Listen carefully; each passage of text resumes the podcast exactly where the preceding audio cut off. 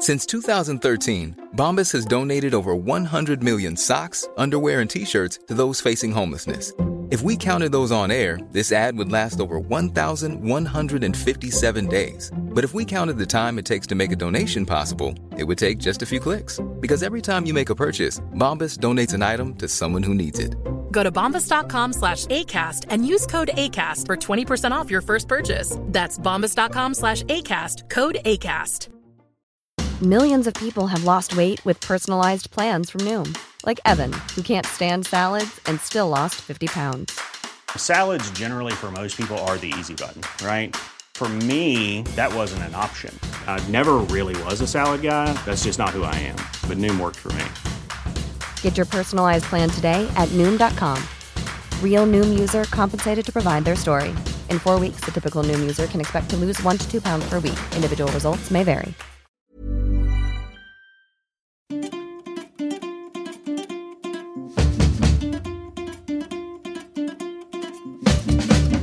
Hej och välkomna till Ronden Podcast avsnitt nummer 63 va? Fyra. Nej, 64. Yes. Med mig Anders Ternhag, Christian Unge och Märit Talmin. Tja. Hej. Märker ni, jag är ovan nu att eh, starta så här. Nej, det går jättebra. Det är ju du som gör det Christian. Det går jättebra.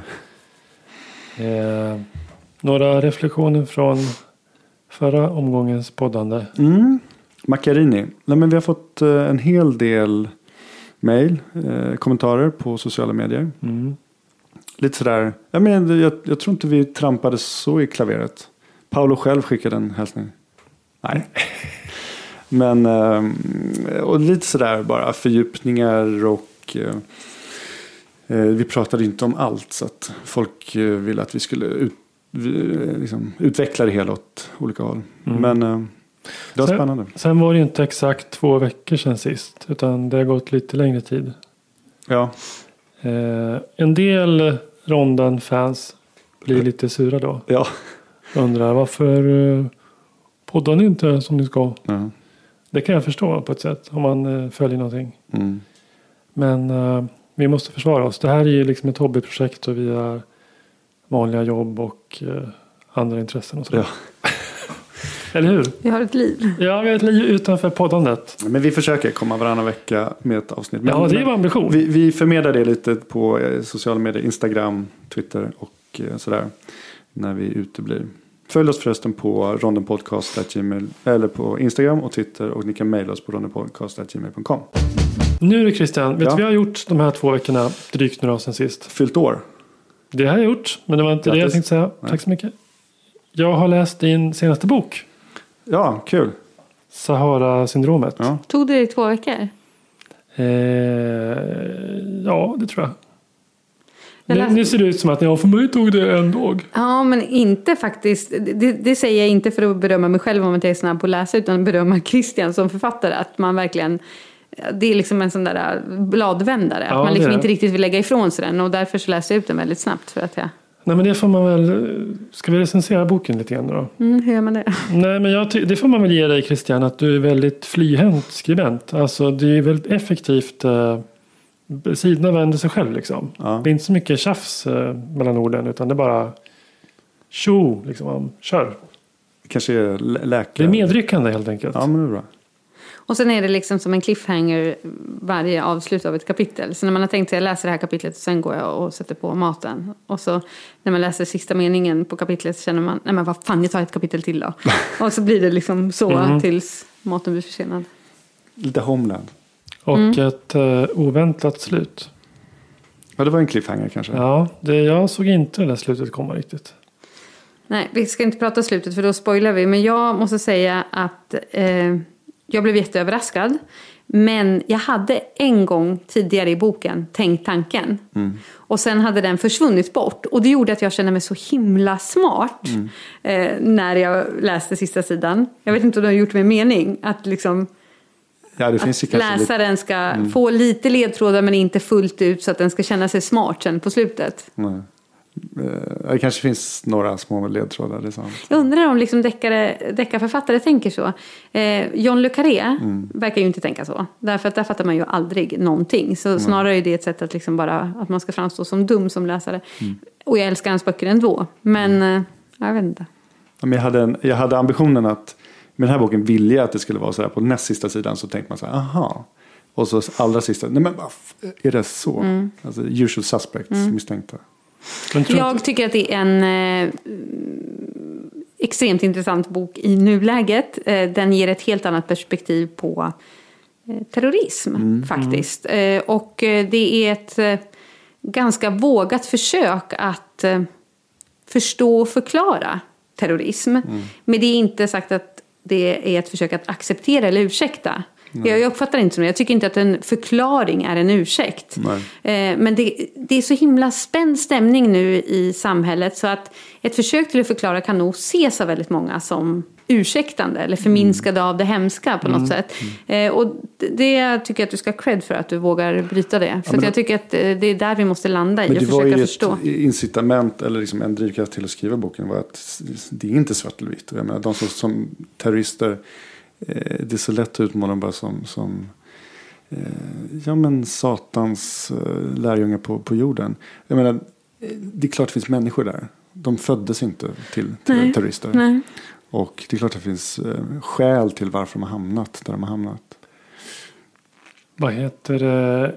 Jag var tvungen att googla om den här terroristledaren och gruppen fanns på riktigt. Ja, Nej. Men eh, den är påhittad va? den hittar på. Ja. Jag var faktiskt ganska rädd när jag, jag tänkte att det får inte liksom bli IS-kopplingar och sånt Nej, där. jag förstår det. Men du, det där man ska avslöja saker på sista sidan. Ja. Jag tror att det är ganska många som tjuvläser sista sidan. Nej, tror jag. Ja, det tror jag. Att man liksom kan inte låta bli. Bara, "Ah, men ska jag bara kolla lite snabbt sådär. Vad hände precis där på slutet? Just det. Då är det bättre med ljudbok. Då måste man genomlida alltihop. Mm.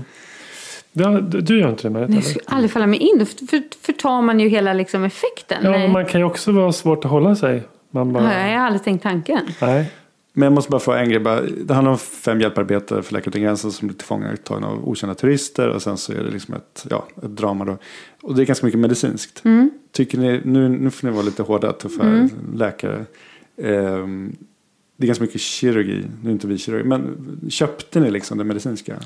Eh, ja, det var dels kirurgiskt och det köpte jag för att utifrån mina kunskaper så var det tillräckligt sanningsenligt eller vad man ska säga, trovärdigt.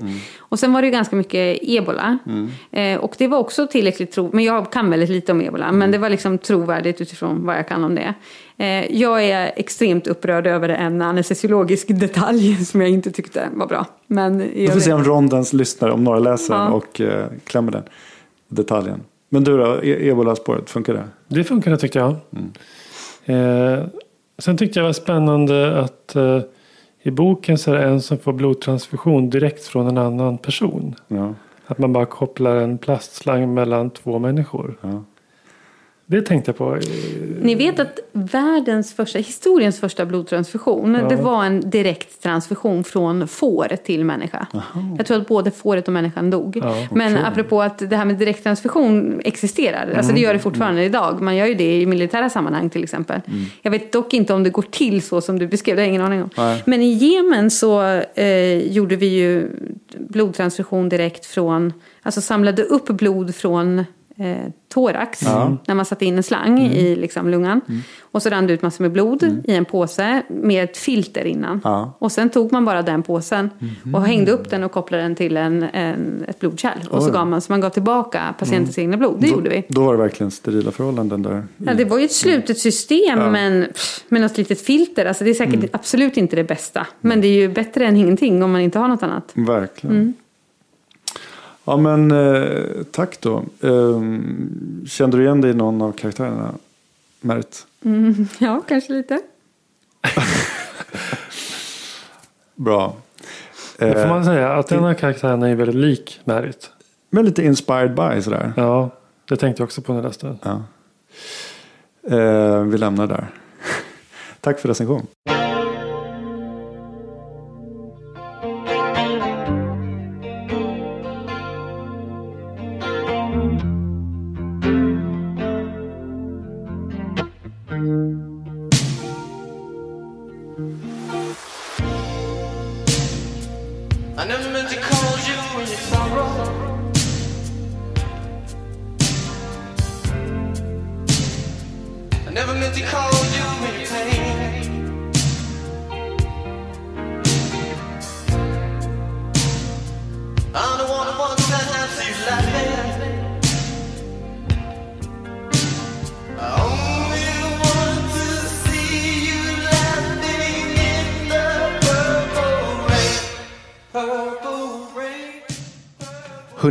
Som har hänt. Du frågar vad som har hänt sen sist. Herregud, Prince har dött. Mm, tragiskt verkligen. Har ni starka kopplingar?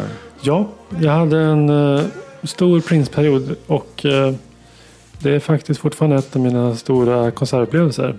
Jag gick på Love Sexy-turnén när jag var 17 år på Hovet. Åh, tänk att du har sett honom live.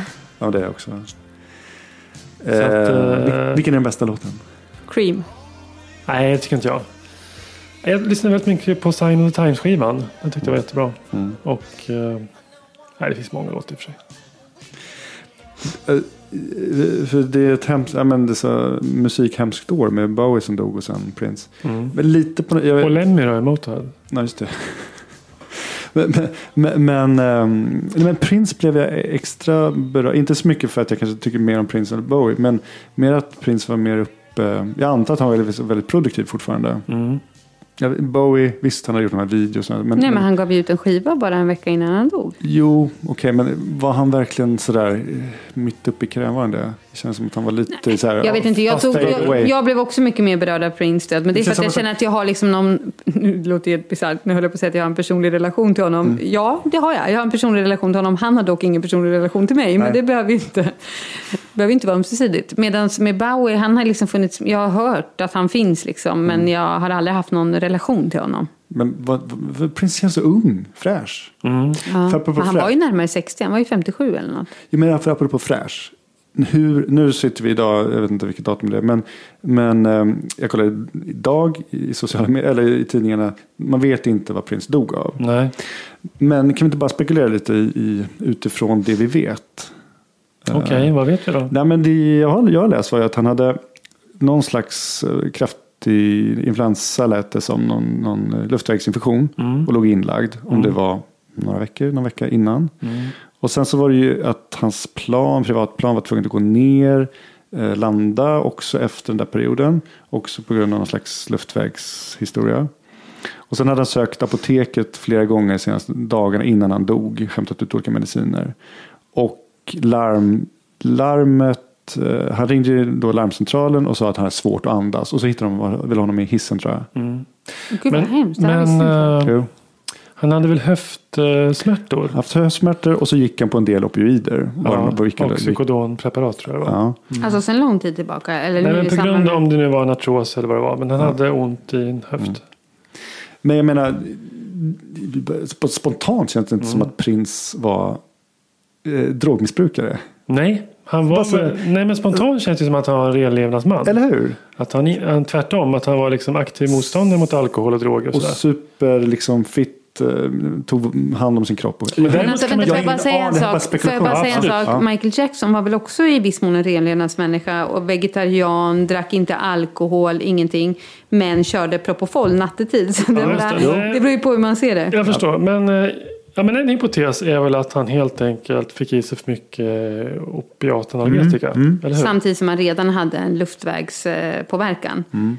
Ja, Eh, kanske. På grund av en infektion. Så att han var mer känslig kanske. Ja. Jag bara fick någon känsla av att han hade fått lungembolier. Mm, det tänkte du. Ja men sådär eh, eh, plötslig dyspné, alltså tungt att andas, ringde från hissen. Alltså om, man, om man tar för mycket opioider, varför blir man så plötsligt Nej. liksom tungandad? Nej, och han borde inte- han borde in- han somnat borde inte ha in, ringt. liksom. Nej, jag håller med dig. Jag tror inte att han ringer säger jag har tungt att Nej. andas, jag har tagit för mycket liksom, eh, Nej. morfin. Så det tycker inte jag stämmer, alltså just det där samtalet. Nej, problemet är väl att om du andas dåligt på grund av morfin så upplever du inte det som en Nej. lufthunger och därför kompenserar du inte med att börja andas mer. Så det är därför du kan dö av för lite andning. Därför Du- att du reagerar inte fysiologiskt på att du an- Och menar, underandas. Och när du är i det tillståndet att det är farligt. Men för Christian- andningen med just opioider då är du ju så sederad och Ja. trött så att du Ja. somnar in istället. Ja. Det är det. Ja. Vet du att det var Prins som ringde larmcentralen då? Hur vet du att det inte var någon medarbetare som hittade dem i hissen? Nej, men det vet jag inte, men det tyckte jag jag läste. Att Prince ringde in eh, liksom, larmcentralen från hissen. Nej, men, Men alltså, Nej, jag läste här, bara att det var någon som att ringde. giss, Aha. gissa på lungembolier känns ju som ett jävligt eh, enkelt kort. Liksom. Allt kan ju vara en lungemboli. Mm. ja, men sen har vi en annan tes. Ja. Han hade liksom en luftvägsinfektion. Mm. Och så har han nu en, en uh, myokardit, han har en hjärtmuskelinflammation efter, du, du, bara- efter den här infektionen som han hade nu en vecka tidigare. Så har han liksom haft svårt att andas här sista tiden och nu får han en akut uh, Ett hjärtstillstånd. Ja, ja, lungödem. Mm. De har ju obducerat honom så nu får vi se vad som ger. Vad heter det? Influensa, det, tyck, det tänkte jag på. Ja. Det har ju en väldigt variabel klinik verkligen. Från liksom asymptomatisk eller i varje fall att man eh, inte fattar att man har influensa liksom. Mm. Till att man eh, förstår att man har influensa. Mm. Man hostar har ont i kroppen och feber och det håller på liksom i fem, sex och sju dagar och sådär. Mm. Till livshotande sjuk, eller hur? Mm. Och det är ju inte särskilt många, men de finns ju där. De här som... I som år har det ju varit, nu, det här vet inte jag statistiskt så du får rätta mig. För Nej du, men det har ju varit många Alltså, på Danderyds intensivvårdsavdelning har ju varit full av influensafall under ganska lång period i år. Ja, Ja. Eller hur? Va? Så att, eh, det har en otroligt variabel klinik. Att man, och det här när folk säger ja, men kan man verkligen bli så sjuk av influensa? Då är ju svaret att ja det kan man ju bli. Ja. Eh, Men sen så i hans fall så kanske inte förloppet stämmer riktigt.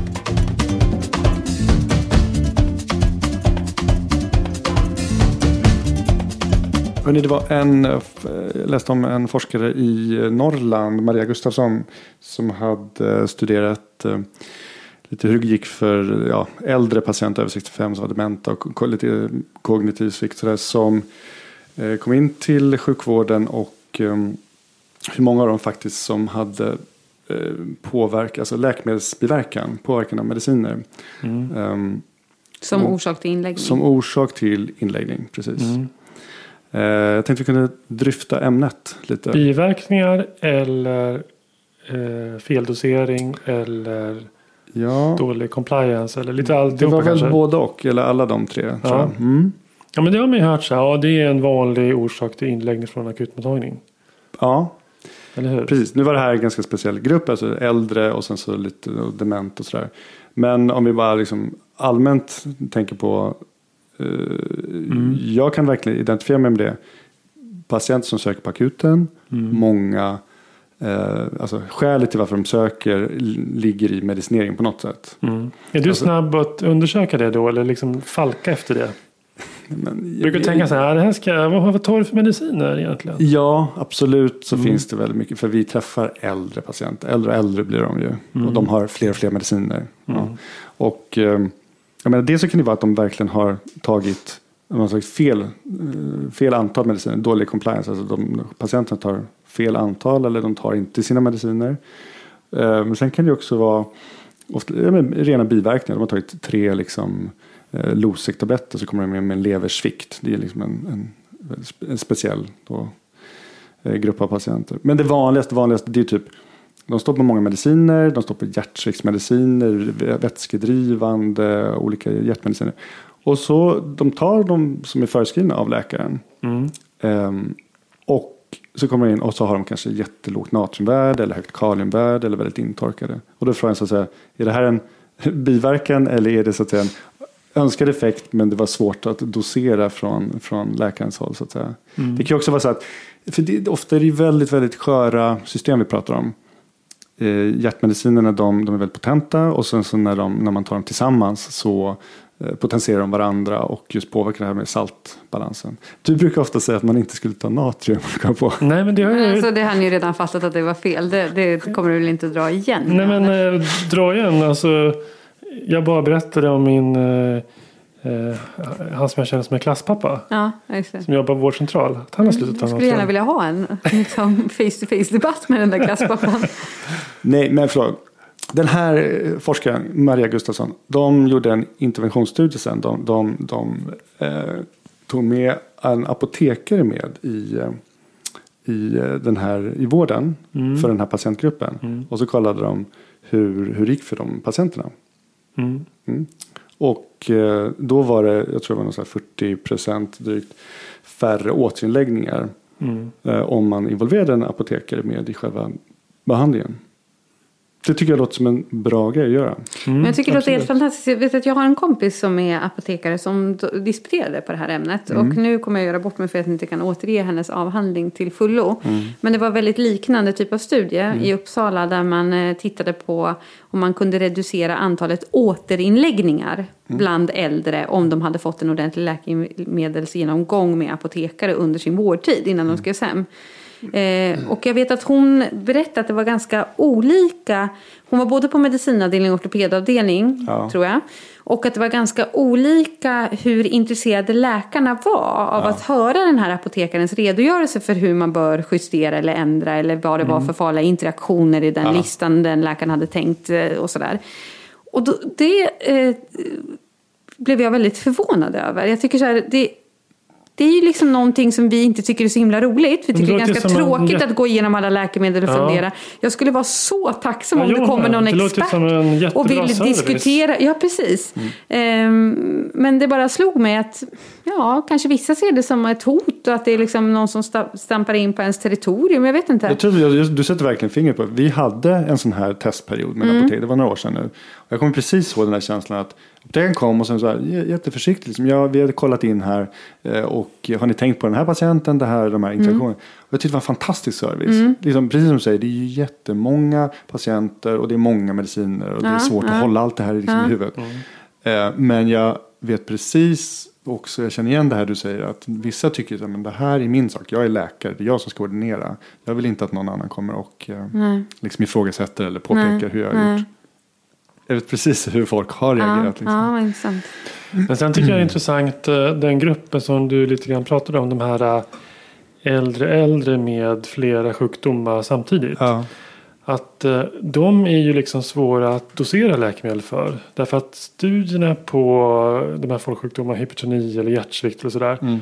Det har ju oftast varit lite yngre patienter och oftast har man, vilja, har man ju liksom exkluderat patienter som har flera sjukdomar i Mm. de här studierna. Och liksom måldoserna på de här läkemedlen i studierna de är ju många gånger högre än vad sen i praktiken de här äldre äldre Klara. har. Ja. det är sant. Så att, eh, Och det där säger och därför är det någonting om... svårt att veta hur man ska bete sig. För samtidigt kan det vara i studierna så behöver man ju gå upp ofta i dos på betablockad och liknande för att ha effekt. Det är ofta vad hjärtläkarna då säger, du måste upp till 200 milligram. Ja, och, det, och, det, Mm. och det, de utgår ju då från de kliniska studier som är gjorda. Liksom. Men generaliserbarheten av de studieresultaten Ja. på den här gruppen kan man verkligen ifrågasätta. Jag håller med. Ehm, jag tänkte på någon annan grej. Jo, en, ett problem här är väl också att eh, lite det här att ingen känner ett direkt ansvar för patienten, tänker jag. Alltså när det kommer Mm. Ska inte in... det vara primärvårdsläkaren då? Jo, men alla har If you thought the only way to get a more defined jawline with natural looking results was through surgery, think again. Juvederm Volux XC is a non surgical injectable gel filler that improves moderate to severe loss of jawline definition and can help you achieve natural looking results with little downtime. Even better, this improved definition lasts up to one year with optimal treatment. No maintenance required. Improve jawline definition for a smooth, sculpted look with Juvederm Volux XC. For important safety information and to find a licensed specialist, visit juvederm.com. That's J U V E D E R M.com. Not for people with severe allergic reactions, allergies to lidocaine, or the proteins used in Juvederm. Common side effects include injection site redness, swelling, pain, tenderness, firmness, lumps, bumps, bruising, discoloration, or itching. There's a risk of unintentional injection into a blood vessel, which can cause vision abnormalities, blindness, stroke, temporary scabs, or scarring. Talk to a licensed specialist to find out if it's right for you. Hey Dave, Yeah, Randy. since we founded Bombus, we've always said our socks, underwear, and t shirts are super soft. Any new ideas? Maybe sublimely soft. Or disgustingly cozy? Wait, what? I got it. Bombus. Absurdly comfortable essentials for yourself And for those facing homelessness. because one purchased equals one donated. Wow, did we just write an ad? Yes. Bombas. Big comfort for everyone. Go to bombas.com slash ACAST and use code ACAST for 20% off your first purchase. Millions of people have lost weight with personalized plans from Noom, like Evan, who can't stand salads and still lost 50 pounds. Salads, generally, for most people, are the easy button, right? For me, that wasn't an option. I never really was a salad guy. That's just not who I am. But Noom worked for me. Get your personalized plan today at Noom.com. Real Noom user compensated to provide their story. In four weeks, the typical Noom user can expect to lose one to two pounds per week. Individual results may vary. Var väl inte primärvårdsläkare, eller det verkar ju inte funka. Och det skrivs Nej. ut hjärtläkaren, för du hade en hjärtinfarkt, och då skriver lä- hjärtläkaren ut någonting. Mm. Säg att du när du skrivs ut från hjärtavdelningen har fått en ganska uttalad hjärtsvikt och då lägger de till en sån här kaliumsparande eh, diuretika, alltså vätskedrivande. Samtidigt så hade patienten kaliumtabletter från vårdcentralen och ingen, har, ingen tar helhetsansvaret, ingen kollar igenom. Och det är flera olika, och, och så är det de där grejerna ihop som blir livsfarliga. Jag menar, sådana har jag sett flera som kommer in med liksom skyhöga kaliumvärden och har liksom dubbla kaliumtabletter som man absolut inte ska ha. Eh, och jag bara tänker att Ja, okej, det ska vara allmänläkare som du säger. Och därför bryr sig inte sjukhusläkaren och tänker det här är fan allmänläkarens grej. Så nu skickar jag en remiss och går igenom läkemedlen. Jag skriver bara ut det jag är specialist på. Alltså det är lite den känslan. Alla tar ansvar för sitt område, sitt organ, Ja. sina studier som visar att det är jätteviktigt med 200 milligram eh, betablockad. Eh, Men ingen tar liksom patienten. Fast ja och nej, jag måste invända I där. beaktan. Det är, mycket, det är bättre nu. Jag jag kan ju bara kolla på hur det funkar hos oss på vårt sjukhus. Men det här med läkemedelsavstämningar varje gång. Liksom både när du lägger in patienten och framförallt sen när du skriver ut patienten. Det görs ju mycket bättre nu. Okej. Eh, och vi är ålagda och liksom, våra chefer påpekar hela tiden. ska Ja. Men det är ju tidsödande och svårt. Och liksom att eh, ha koll på alla de här medicinerna. Vad har de för påverkan på det här kaliumvärdet som du säger. Så i slutändan så blir det ju väldigt mycket upp till vårdcentralen. Um, och hålla i trådarna. Och Vårdcentralerna är liksom upp, upptagna med att kolla på i halsen på 30-åringar som varit sjuka i två timmar. Men vad säger ni om apotekare? Det låter ju som att vi gärna skulle vilja ha fler på liksom våra enheter. Jag vet inte hur det är på anestesin kanske. Men, ehm, men vad, vad gäller andra patient eller personalkategorier då? Vad har ni för hjälp i teamet? På, Sjukgymnaster. på ja, Har jag eh, börjat tycka om. du, du har Eller börjat. börjat tycka Du om. har kommit på det på äldre dagar. Nej, men jag tycker de är, dels är de duktiga såklart på rörelseapparaten. Mm. Om det är någon patient som har så här, "Åh, ont i axeln. Då är de oftast bra tycker jag diagnostiskt. Då, då går inte du till din ortopedkollega och kan frågar. liksom utan då går du eh, till... säga så här, ja det här verkar vara en supraspinatus, tendinit och sådär. Mm. Och det har jag själv glömt hur, var, Jag hur var man tycker, jag tycker det. att, nu måste jag erkänna att jag Ja. mest jobbar natt. Så att därför ser jag väl inte sjukgymnasterna. Eh, och jag vet att det finns sjukgymnaster som kommer till IVA. och Jag tror att de gör ett jätteviktigt jobb på intensivvårdsavdelningen just att få kontrakturprofylax och få människor som ligger sövda i tre veckor att ändå liksom eh, ja, aktivera Mm. muskulatur och så vidare. Eh, men vad jag kan känna är att de, är liksom, de kommer utifrån och gör en insats. Det, det känns inte som att de är en del av gruppen. Nej, men de är ju konsulter. Ja, de är konsulter. Och då, jag skulle tycka det var väldigt trevligt om, om de var en i teamet. Och jag men ni undrar om de skulle ni tycka... kan ju ha en fast eh, Jo, fast nu har man ju liksom löst det på sjukhuset att man har en sjukgymnastenhet som, som är konsulter mot hela sjukhuset. Det är kanske de som vill ha det så, jag vet inte. Men Mm. Fast det där känner jag inte jag, för vi har ju samma personer som dyker upp liksom. Så man lär ju känna dem. De jobbar Ja. mot, alltså de kanske är, har en central klinik, sjukgymnaster, men de, de jobbar ju, den och den jobbar mot till exempel infektion. Så de Ja. Men jag är inte klar med mina, min hyllning av sjukgymnaster. Nej, kört. Det andra är att jag tycker att de är väldigt bra på andning och andningshjälpmedel. Mm.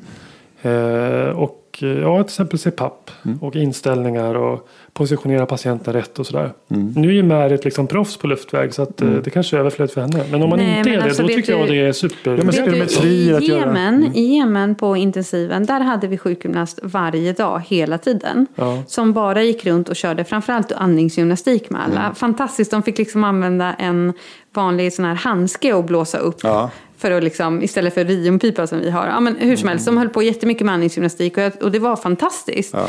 Men de var också där hela dagen, man lärde känna dem, man kunde liksom prata med dem mitt i någonting och bara, men förresten, ska vi inte göra så här? Ja, men ni vet, ja. det, det var inte liksom att man ringde på dem och fick en konsult. Och i Jemen var det ju också så att vi hade psykolog, de var ju inte hela tiden på IVA, men de var med på varje rond för att fånga upp liksom om någon verkade traumatiserad eller Mhm. Liksom lite flack i kontakten och så vidare. Ja. Och också liksom vara med i diskussioner, vi pratade amputation och sådär. Då var liksom psykologen alltid där. Okej. Så att där kändes det väldigt mycket mer som ett team. Mm. Och det var väldigt trevligt. Och så kände jag att det... Mm. Ja, men alltså, ja, det är väl bara en resursfråga antar jag. Men, men att ha en apotekare med på hela ronden skulle vara perfekt. Nej, men i alla fall i det vardag, i som, Visst. hela tiden. Um, sjukgymnasterna hjälper oss med spirometrier till, till exempel. Alltså lungfunktionsundersökningarna. Superbra. Ehm, men vad har vi fler, mer för kategorier? Kiropraktorer, har ni med dem att göra? Nej. Nej. Nej. Di- dietister. Ja, Det finns ju på sjukhus, men de, vart är de liksom? Och när, hur kontaktar man dem och när gör man det? Och, men Det vänta, brukar väl vara sköterskorna som initierar det hos Ah, oss. okej. Sjuksköterskor Ah. ska vi säga. ja, men dietist, har inte ni det på IVA? Hel, alltså heltidsdietister höll jag nej, jag har aldrig sett en dietist på Är IVA. det sant? Mhm. Ja, men vi har bra. Men de brukar ju räkna på eh, basal eh, energiåtgång och sånt där. Och Ja, det gör vi själva. Mm. Den, den mest fantastiska eh, sjukgymnastupplevelse jag haft det var när jag praktiserade under allmäntjänstgöring. Vet, ni, vet ni, jag bara Chile. tror att de har bytt namn faktiskt och heter fysioterapeuter. Ja. Oj, nu kommer vi få skit. Oj, ja. Ja. Nej, nej, men då är det ju ganska nytt. Vi är klart vi inte har vant oss. Men jag tror, visst är det så? Sen tre år. ja, men okej, ja. Nej, det här var inte bra. Det borde vi scouta jag vet inte. tidigare. Men känner ni inte igen det eller? Jo, Jo, jag känner igen det när du säger det. men, men, Jag tänkte på det idag, för jag var på ett möte idag. Då var det någon som skulle prata om sjukgymnaster. Och då pratade han om sjukgymnaster, fysioterapeuter och arbetsterapeuter. Och jag tänkte, har jag missuppfattat? Finns det liksom ett tredje yrke? Men det måste ju varit att de sa fel. Sjukgymnast och fysioterapeut är ju samma grej, eller hur? Ja, det måste vara samma grej. Arbetsterapeut är någonting annat. Ja, ja, visst.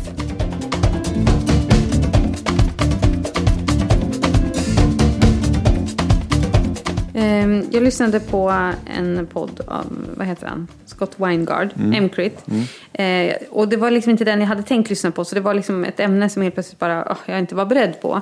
Och som handlade om hur man som doktor eh, mår efter ett ordentligt adrenalinpåslag i jobbet.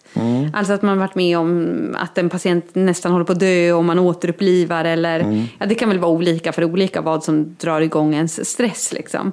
Eh, men att det där kan ju vara en sån magnifik urladdning och hur man på bästa sätt ska göra efteråt för att liksom komma tillbaka till en normal nivå. För att det är ju sällan man går hem efter det utan då ska man ju jobba vidare nattjouren ut fem timmar till eller sådär. Och han han pratade ur perspektivet akutläkare att då ska man gå till den här som ligger i båset bredvid och har haft ont i buken i fyra månader och söker just den här natten på akuten och ändå Ja. liksom bete sig på ett respektfullt sätt eller vara liksom omdömesgill i Nej, sin det, det är bedömning. väldigt svårt att ladda om. Liksom. Ja, precis. Så det var liksom ur det perspektivet. Men även om inte mitt jobb riktigt ser ut så att jag ska gå till någon som inte är sjuk så är det ju ändå Fast det finns ju en grader för dig också. enorma gradskillnader och att det liksom växlar upp och växlar ner och hela den här. ja, men bara, förlåt, bara parentes, på Ja. akuten är det ju precis så. Ja. Du är inne på ett akutrum och sen så går du ut till någon som har ont i liksom, i fingret. Ja, jag överdriver. Ja, men nej, men hela tiden upp och ner, upp och Ja. ner. Ja. Och, och jag minns det jätteväl från när jag var på akuten Mm. och att det där var ganska jobbigt. Så att det liksom, ja. Eh, Men jag, tycker, men jag kan också känna igen det i andra kontext, min, min kontext nu. Att man liksom varvar upp järnet och sen ska man liksom göra någonting väldigt rutin Mäss, ja, det är hur som helst.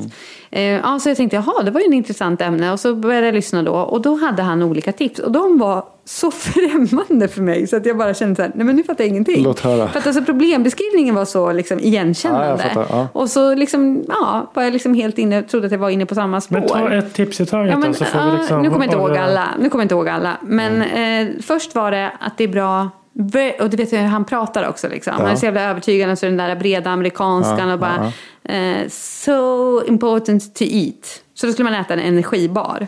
Och liksom vad som än händer, kroppen behöver det här.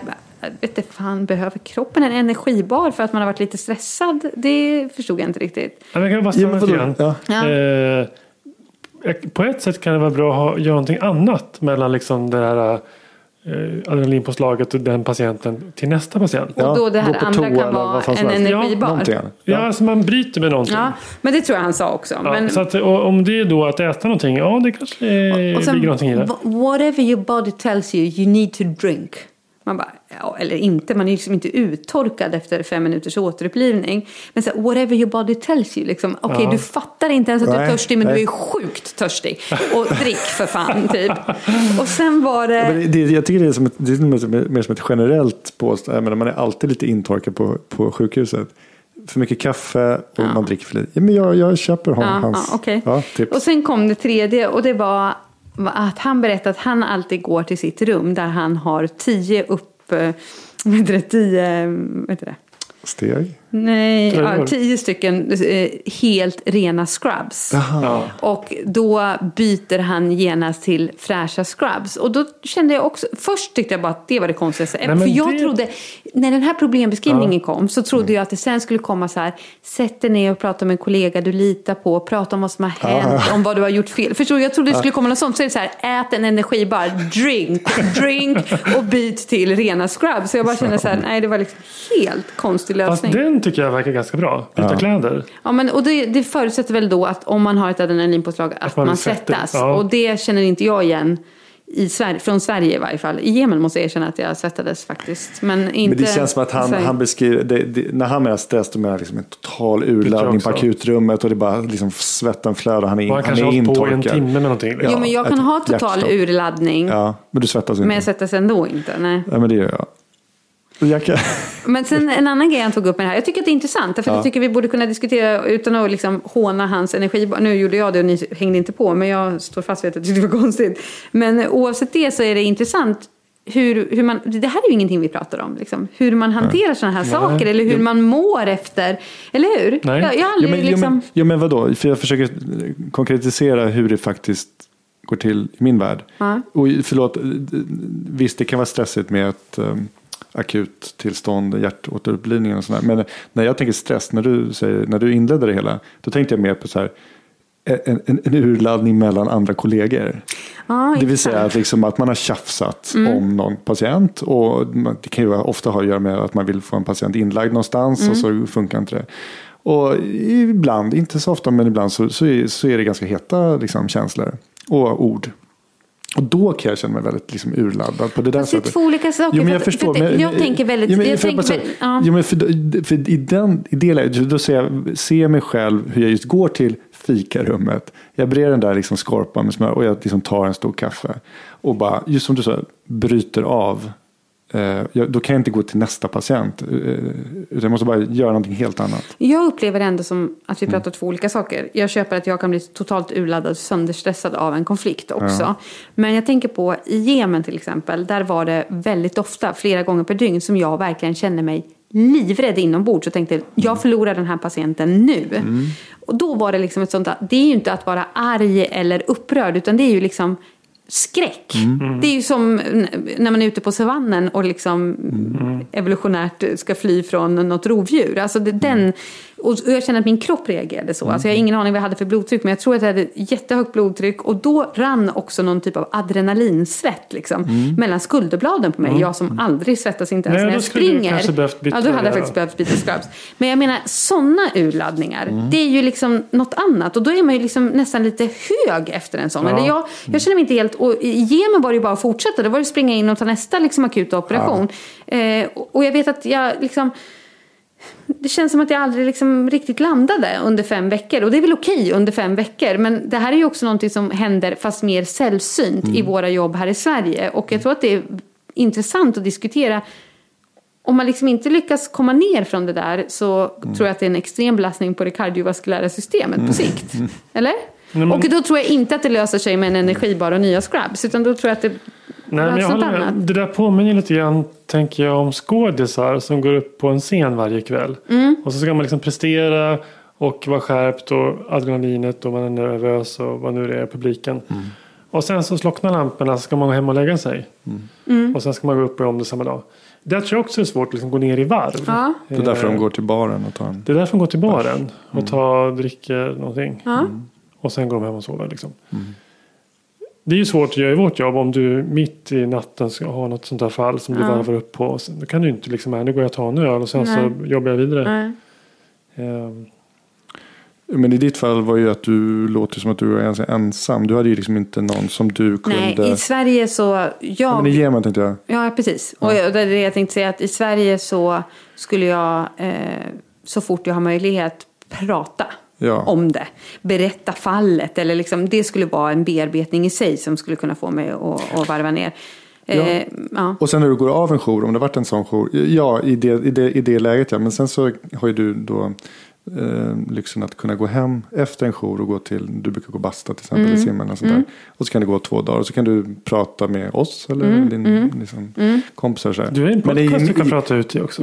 i Jemen var det ju bara så här, liksom, det fanns liksom inte några Nej, jag vet att Jemen var extremt, men jag bara trappsteg. tog det som ett extrem exempel. Men jag, jag använder ju simning och bastu som ett sätt att eh, eh, liksom komma ner i varv efter en nattjour. Och också ett sätt att, eh, jag kör ju någon egen KBT med mig själv fast jag inte ens tror på KBT. Men att jag, eftersom jag har sån förmåga att älta saker efter en jour. Att så här, gjorde jag rätt och tänk om jag hade och jag borde väl och sådär. Eh, och det där har väl blivit lite bättre med åren men det känns som att det är ett personlighetsdrag att jag aldrig kommer att bli av med det helt. Liksom. Eh, och då tänkte jag att det här med simning kunde vara att jag jag hoppar ner i bassängen, jag simmar 40 minuter. Och under de 40 minuterna får jag älta hur mycket jag vill. Eh, och så ältar jag och sen när jag går upp i bassängen då är det över. Då får jag inte tänka mer på det. Nu är det liksom en ny dag och nu får jag liksom bara lägga det bakom mig. Och så går jag in i bastun, det blir liksom själva avbrottet och sen går jag ut och lever mitt liv. Det här fungerar inte riktigt så, men det är liksom planen. Så att jag har ju ändå försökt att hitta någon strategi för mig. Jag undrar om ni har funderat och hittat någon strategi för Jag bara, er? jag bara tänkte fråga om du fortsatte älta dig i bastun där. Med dina bastukamrater. Nej. Nej. Nej. Men jag förstår inte för att du måste ju vara jättetrött efter jouren. Men också lite uppvarvat såklart då. Ja. Men är det just motion man vill ägna sig åt då? Vill man inte bara försöka komma ner i varv och vila liksom? Eller det här är ett sätt att komma ner i varv. Det här är ett sätt att komma ner i varv. Alltså, Fast jag kan samtidigt ju inte cyklar sova. du hem från jobbet. Ja, är ja. inte det tillräckligt att liksom? Nej, det är inte det. Inte det? Eh, det är inte det därför att det tar ett tag innan den här ältningen kommer igång. Den börjar någonstans vid naturhistoriska. Och sen växer den och växer. Roslagstull börjar bli ganska jobbigt. Och vid Slussen så kan det vara nära panikångestattack om det har varit något riktigt jobbigt på jobbet. Ja. Och då blir det väldigt lagom vid Slussen. Panikångestattacken sätter igång och sen är det liksom fem minuter tills jag ligger i bassängen och liksom oh, får ut det. Oj. Men du, det låter ju som att det måste Ja, det låter vara patologiskt, jag kropp och själ. Nej, men jag menar, det måste, på något sätt är det, äh, verkar vara en bra kombo för dig. Och det, det tror jag är för många. För mig är det så också att eh, någonting, något fysiskt. Men jag går ut och joggar, eller jag tar också Mm. en bastu. Men det behöver ju också, man må, måste ju också få verbalisera det. Absolut. Och det är lustigt, jag menar, när vi pratar om det så det har ju du blivit för mig lite Anders eh, kompis så genom att vi har lärt känna oss via, via Ronny. Nej men att när det hänt något på jobbet Mm. så ringer vi och det blir, alltså, vi ringer ju ganska ofta. Ja, absolut. Eh, Och då tänker jag att det där är jättebra. snacka av sig, för, men förlåt, Ja. för, för just för att Anders är på norra sidan stan. Han är liksom inte inblandad i samma patienter och har inte samma kollegor. Och sen så känner vi varandra liksom. Så det, det har ju blivit en jättebra ventil för mig sista åren. Och det där eh, köper jag. Mm. Och jag har också mina personer som jag ventilerar med. Både på jobbet och i privatlivet. Eh, jag bara tänker på de som inte har det. Nej? Eller som inte har den typen av kontakt eller tillåtande klimat. Ni vet, Mm. det kanske är lite mer macho. Jag vet inte. Och då känner jag att sjukvården och professionen erbjuder ingen som helst struktur för Nej, sånt här. Och det tycker jag är ett problem. Ja. Därför att vi som förstår att vi behöver det, vi är säkert också sådana som lätt hittar någon. Jo. Men ja, Jo, men som du sa, mig att det var en psykolog med hela tiden. Ja, det var ju inte för vår skull. Nej, jag förstår det, men det kanske var en klok person man kunde bolla också med. ja kan, jag försökte faktiskt inte. Men, Nej, ja. Nej. Men jag bara funderar på vem, vem skulle det vara? Hur skulle det, Men det här sen- liksom, mer Men en annan sak systematiseras? Marit, om man säger så här. Vil, vilka mår bäst i sjukvården? Alltså hur ska man vara som läkare för att eh, trivas? Alltså om man är, om man är för mycket eh, Alltså på något sätt om man är, eller så här, väldigt självgoda doktorer. De mår nog ganska bra. Mm, ja. Förstår du? Om Ja. man liksom, Jag förstår precis vad du menar. alltså det, du, det du beskriver är ju lite ett personlighetsdrag. Men det här handlar ju om vad jag eftersträvar här. Det är ett Ja. system som ger det bästa för patienterna utan att skada läkarna allt för mycket. Och då vill vi inte ha självgoda läkare. Nej, för vi de vill inte ha ha bästa det. för patienten. Nej, verkligen inte. Men, eh, Men eh, de kanske, de går nog inte att simma efter sina jourer liksom. Nej. Men förlåt, jag måste bara säga en sak som du sa tidigare när du tog upp liksom konflikter med kollegor. Det där tog han också upp i den här podden. Ja, Men då tog han upp det ur perspektivet att hur stressande det kan vara eh, när man själv stressar upp sig enormt och förstår att patienten håller på att dö vilken sekund som helst. Och ingen annan runt omkring förstår. Och inte stressade, att man inte delar den här stressen eller förståelsen för patientens situation Ja. Mm. med någon. Och också om det omvända, när man själv känner sig jättelugn, man har liksom hanterat den här situationen tusen gånger, man vet Mm. att det här kommer att gå vägen, vi gör A, B och C. Medan alla andra är sönderstressade. Alltså den här diskrepansen mellan hur man uppfattar en patientsituation, som antingen kan bero på att man bara är Mm. Olika erfaren eller, olika, eller någon har fel, eller jag vet inte. Mm. Så vill säga att jag tycker det är mindre stressande det du beskriver att vara den som känner sig lugn och alla andra stressar runt omkring. Absolut, om man är helt säker på sitt eget lugn. Men Ja. jag kan tycka att det har hänt några gånger att jag känner mig helt lugn. Ja. Och så ser jag en äldre, mer erfaren kollega som är uppstressad. Då kan jag bli sönderstressad över att jag inte har förstått har allvaret. ja, och tänkt att så här, jag måste ha misstolkat Ja, någonting. ja. Mm. Och hade jag stått här själv så hade jag gjort fel eftersom jag inte... Ja. Så att både och. Nu är det dags att runda av. Och då måste jag tyvärr också eh, bara påminna, eller eh, dra en parallell till den här Scott Weingard. Ja. Eh, för när han rundar på, eller vad heter det, inleder, Ja. introducerar eller rundar av, så är det så mycket referenser till vart man kan läsa mer, vart man kan hitta honom, vart man kan se någon videofilm, bla bla bla.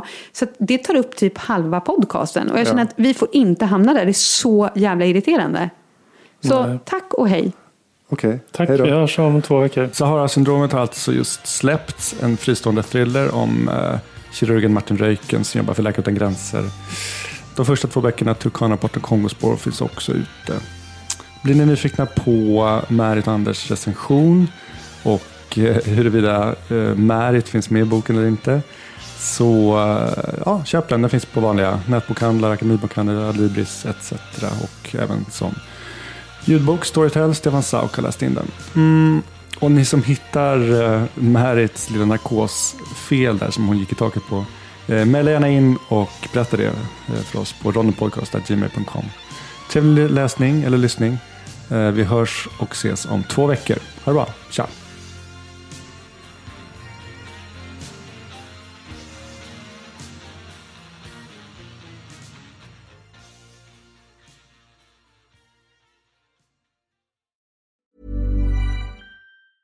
Planning for your next trip? Elevate your travel style with Quince. Quince has all the jet setting essentials you'll want for your next getaway, like European linen, premium luggage options, buttery soft Italian leather bags, and so much more. And is all priced at 50 to 80% less than similar brands. Plus, Quince only works with factories that use safe and ethical manufacturing practices. Pack your bags with high-quality essentials you'll be wearing for vacations to come with Quince. Go to quince.com slash pack for free shipping and 365-day returns.